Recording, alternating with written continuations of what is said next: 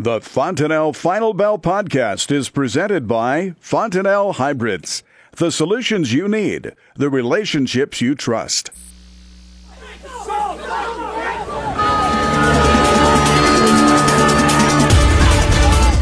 Good afternoon. Welcome to the Fontanelle Final Bell here on the Rural Radio Network. I'm Susan Littlefield. Sam Hudson joins us with Corn Belt Marketing on this Thursday. And I tell you, Sam, if, I wish I could start this out by saying great, exciting news. We've got a trade deal. Great, exciting news. We saw grains to the upside and guys are planting. All three of those are not happening as of this point, and all three major factors in what we continue to see within this grain complex. They are, and I the odds that all three will are, are, probably pretty slim too. I guess at least for the short term here. Um, but yeah, you know, the soy, soy complex continues to reflect the fact that we do not have a trade deal, and on top of it, now with the wet Midwest weather, we're looking at the assumption that we're going to shift corn acres over to beans, whether we like it or not. So um, you know, calendar is ticking. It's May 2nd, but in in most cases, you're going to get into the at least the 25th, if not the 31st of May, and for Illinois East, uh, June 5th before you even hit the late plant date on corn. So at this point, we're probably going to have to see this wet weather extend into at least the second, maybe even into the third week of May, um, before we start to see a, a much greater concern because that could compound into an actual yield risk. Well, let's look. We've we've seen the window. Um, here we've seen some corn planting. Obviously, we know soil temperatures have been very on the on the cooler side here in Nebraska, over into Iowa, South Dakota is not seeing much work. Kind of give us a picture of your window to what you're seeing producers do in the Eastern Corn Belt. Um, you know, just here in this last week, I, I think once these heavy rains finally confirmed, even actually the tail end of last week when it looked like, hey, we are we're definitely going to get a pretty solid shot of rain. There was already some switching going on. You know, the guys that uh, just aren't comfortable with anything other than anhydrous uh, pretty well cut the cord on that at this point. And you know, now you're going to be looking at a situation where it's going to be a lot of side dress and wide drops. You know, any other way that you can feed the crop, liquid, whatever. Um, and, and I think that's already you know having taken place. And we've received right here, we're west Peoria, around four and a half inches of rain since just Sunday night alone. Um, go to areas north of here, it's been five to seven. A little bit further south, you know, maybe a little bit less, but about the same. And it looks like there could be more, uh, you know, on tap. And at this point, we've actually pulled out some of the uh, you know more normal temperatures as well. At this point, I think it's going to be the bigger the bigger factor is going to be the precipitation in general here over the next couple weeks, though. And it looks like it's going to continue to be wet into the spring. Yeah, yeah, and you've got uh, you know Davenport, Iowa. I don't, don't know what the official tally is on that, but we were just you know within a hair of the record from '93 because the river was just you know digesting the the snowfall and rainfall that we had in northern Illinois, parts of Wisconsin, Iowa here this eh, just you know five to ten days ago, and all that's coming down at the same same time. I think this lower Mississippi is going to be a complete mess. I think that's another factor here that could affect some of the river basis levels as we move forward. But generally speaking, with the low prices, the processors have been chasing corn, and uh, it's been a good thing to be able to lock in some basis levels. And hopefully, we do have a reason for higher prices here for funds to cover. Uh, the quicker the better, though, because as we string this out, we know the farmers still got a lot of inventories to sell into the summer. You talk about the Mississippi River. I I'm under the understanding that there's been a definite slowdown in barge movement because of the water levels. Oh, yeah, absolutely. You know, the challenge now is going to be you know getting the empties back. What are we going to you know what are they going to be paying up for? What are freight rates going to be doing? So that's something we're going to constantly be monitoring here. And when you're on a river market that also has a processor market, it's kind of going back and forth between the two to see which one you can leverage and take advantage of the most. But with as much rain as we've had, generally speaking, in the area around here, anyone that was uh, planting has pretty well crawled out of that now and uh, and gotten into a truck, and, and it allows people to deliver if, if bids have improved, and the market's recovered a little bit here uh, as well over the past week. We know the Army Corps of Engineers continues to say that they're going to release more water at Gavin's Point Dam in Yankton, South Dakota. We have not seen, as of yet, that snow melt coming out of the western part of the U.S.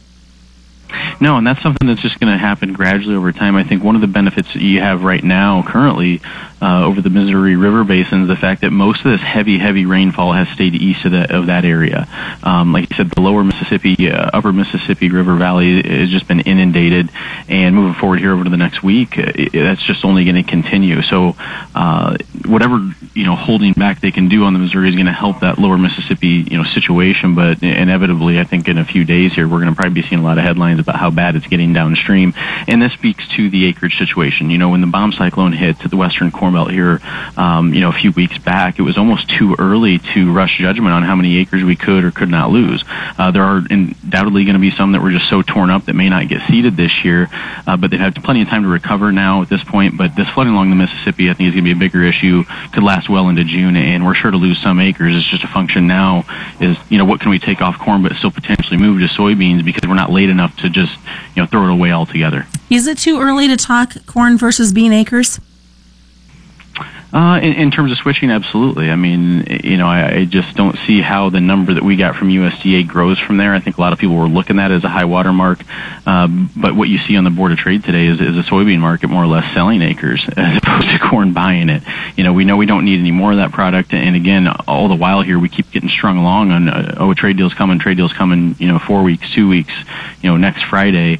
Uh, today we have seen some calendar days being blocked out apparently in June for a signing meeting. So, uh, uh, you know, if we don't get this thing done before June 1st, we're going to have to rely on weather to drive prices. And at this point, you're just hanging on on the you know two week forecast coming out. So is that, is that what our next benchmark is? I mean, we talked for so long about it being May one. Now we're looking at June one before we start seeing some some true reaction from the markets.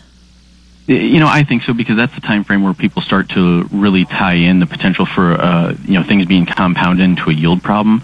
Or, you know, being a little late or delayed is is different than being just too late. And you know, there's some people who even talking prevent plant. Well, I get that, but you know, when your when your last plant date is May 25th or May 31st, you still have 25 days from that date technically to get the crop in, even though you're gradually losing that insurance coverage. So, um, you know, prices can still entice one thing or another, and I think that's why things won't get cranked up too early, especially especially with where the carryouts are. Uh, and the only thing that could maybe jumpstart that would be a you know trade resolution out of nowhere. But I don't think we're going to get that. So this could be something where we see this corn market you know continue to try to grind higher so long as those forecasts stay wet. Uh, but you know lo and behold, if we do start to see things dry out or maybe even warm up or a combination of both, I think the market's going to be you know paying good attention to that as well. Very much. Patience is the virtue. Stick around. We've got more coming up. Sam Hudson joining us from Corn Belt Marketing. You are listening to the Fontanelle Final Bell right here on the Rural Radio Network.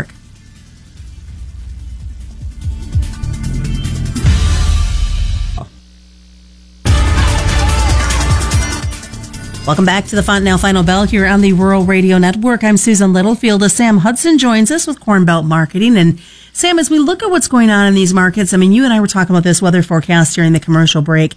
You guys are expecting more rain as we head into the weekend.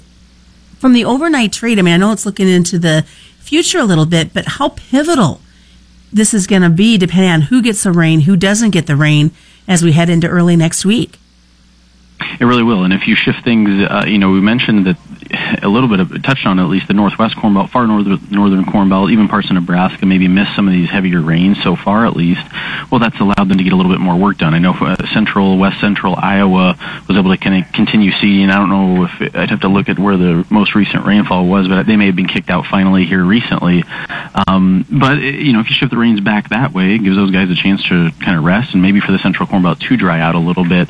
Um, but but it is pivotal because you know now you're finally to the point in the calendar where it can be compounded into something different.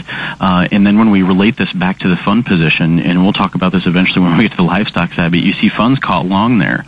Well, let's reference that when we think of the corn market because if they really want to get out of these shorts in the corn market, um, we could see the similar type of price action, but in the opposite direction. But we just need a big enough reason to. Uh, unfortunately, the Mother Nature hasn't done that just yet, and, and we've seen open interest in corn. It dropped a little bit yesterday. I think 6,000 contracts more or less, and that's telling you there is some short covering going on, but it's also telling you that there could be a little bit of new buying taking place, and that's good so long as it stays in a bullish situation. It, it's bad if you get more small specs in here, and then the funds decide next week that oh, forecasts look a little bit better here, let's defend our position. Now you got more people caught long than you did before, and the funds you know selling things back down again. So the timing of it uh, be very interesting. It'd be interesting to see if we can test 374, 75 tomorrow the July contract going home, uh, and then forecast Sunday night could uh, could send us you know up from there or, even back down potentially some soft export numbers for the corn today.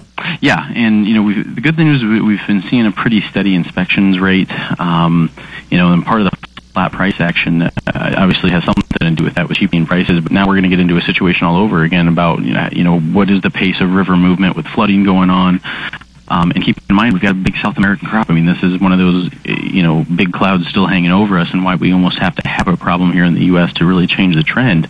You got Argentina corn harvest that is uh, more than 30% complete now. Their soybean harvest is almost 60% complete, uh, and we're continually competing for those supplies. And with the dollar near two-year highs, it's just been, you know, another headwind, another straw on the camel's back here in the short term.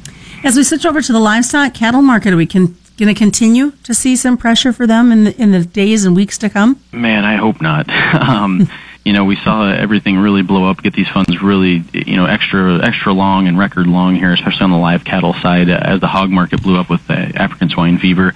Now everything is moderating, kind of trying to find its fair value, and in the meantime, you've got these funds that are that are caught long, um, and they're just kind of puking their position. In fact, front month feeders, I think, traded the lowest price that we've seen in about a year. I think May of 2018 at least. Uh, the stronger corn market isn't helping that, but I, I don't know if that's the major bellwether here. I think it's the fact that you know a lot of these fund positions are in negative territory at this point. So kind of have to look out below. Hopefully, the cash markets can can help. Uh, you know, keep this from getting too much worse. But at some point, if it gets bad enough, it can drag cash down in itself. So uh, I think we got a five dollar discount now to cash in the feeder market here for front month, and what do we got? A couple weeks, three weeks here before we go off on that uh, May contract. So we'll see what happens here in the short term. Definitely way oversold, as oversold as they've been in a very long time. Um, but at this point, uh, you know, they've got the market on the run, and we just need to see a you know the market start to take out some intraday or daily technical objectives before we see a bigger round of short covering or new buyers come in. What's it going to take to excite this cash market for the cattle? Um, you know, I think part of this is maybe leading back into this whole weather story again, and you know how anxious uh, our, our lot's going to be. Uh, granted, the Western Corn Belt probably hasn't you know gotten as much precipitation, but still, I mean, we, we've been dealing with these with above normal precipitation and below normal temperatures since pretty much October last year, with the exception of December, I think, in a lot of these places. So the pace at which we are, you know, kind of refilling stuff um, is important, and also the hog market is going to be important moving forward. How much export demand can we really uh, garner, and what can it do for you know world protein prices in general, and help support uh, you know that here in the U.S. And hopefully, you can see the bull spread start to work as, as cash leads the way higher, but it's just not catching traction just yet. And just like in the grains, everything is pivotal on what happens with the the uh, trade deals going on with both China and Japan. Yeah, absolutely. It's not just a big deal for pork. I mean, I think we could eventually see a lot more uh, demand in, the, in, for beef in mainland China, but uh, as it sits today, you know, still this is just kind of a a stall on this whole thing, and you hope we can still get something done, you know, by the end of June and at least September 1st. But uh, you know, for the board of trade, it's becoming increasingly you know apparent that this is going to be a bigger deal for future marketing years potentially, but not this not this uh, 18, 19 one. Lots of things to think about as we look at the market. Hopefully, you guys get some sunshine, some wind to dry things out, and get those planters in the field as quickly as possible. Absolutely. You know, if if we can just get the sun to come out, I think uh, just the spirits alone, I think we have a, a, great windfall in that. So we'll see what uh, forecasts do, but nonetheless, we'll uh, see how prices react to it. All right, sounds good. What's the best way for folks to get a hold of you, Sam? www.cornbeltmarketing.com or 800 655 3380. And that is the Fontanelle Final Bell being brought to you by Fontanelle and all the local dealers on the Rural Radio Network.